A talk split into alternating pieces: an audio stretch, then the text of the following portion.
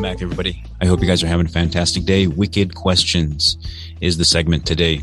Every now and again, I'll hop on Google Trends and I'll see what are people searching for for our awesome community and culture of vapors, smokers, stoners, and tokers, just like yourself. So let's answer these questions if we are able to, and hopefully it helps somebody. In the top 10, number six, 450% how to stop smoking weed cold turkey. My goodness. Man, is it rough. And I've been through this many times.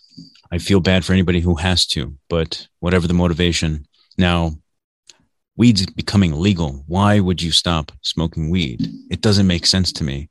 Um, but I guess everyone's going to have a reason. My friend, Chingu Tomodachi, please don't leave us. But if you must, here are some things you can actually maybe not look forward to, but these are some symptoms you're going to feel. Uh, some things are going to be a little different. And then I'll share with you some ways that uh, can help you get through it, um, you know, with a less suffering. Doesn't mean there's, gonna, there's not going to be any suffering, but less suffering. So, first thing that you'll immediately notice is you're irritable. Day to day, your irritability factor continues to rise and rise and rise. And your sleep is going to get disrupted too. You see, when you smoke weed, it uh, especially before bed, it disrupts your REM sleep, your natural REM sleep cycles. Maybe I've covered this video, maybe I haven't. Maybe it's for future wicked questions, but that is a uh, scientific fact. It does mess with your REM. So it's going to cause two things. So during the day, you're irritable. At night, you're not sleeping well because you're having very vivid dreams, maybe nightmares, pretty wicked ones, no pun intended. Um, and or uh, cold sweats, or both. So really, really nasty. And I've been through this multiple times.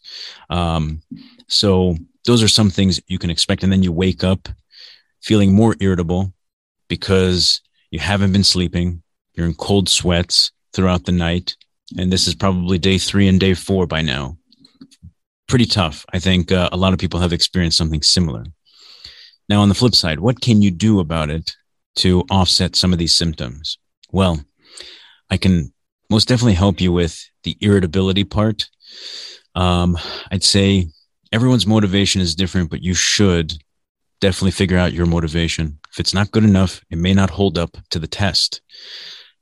Reasons or purposes people will generally do this and find some success is they're trying to get a job that'll change their life.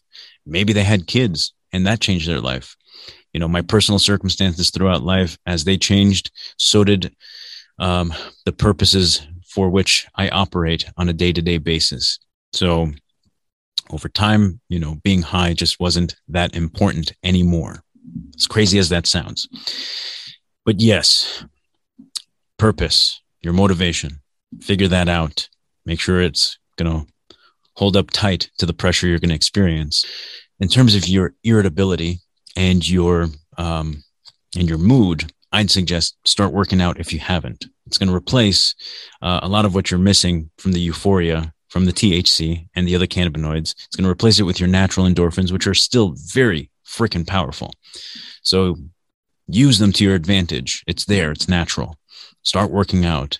Your mood will improve. Your, your irritability will be slightly less and uh, less people will feel like they don't want to deal with you on a day to day basis as you're going through this.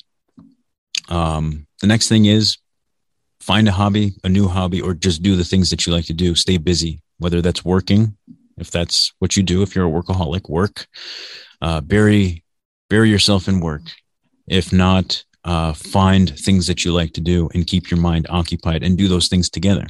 So that way you're you can find some joy in the different activities that you're doing um, and hopefully overcome the difficult week that you'll experience.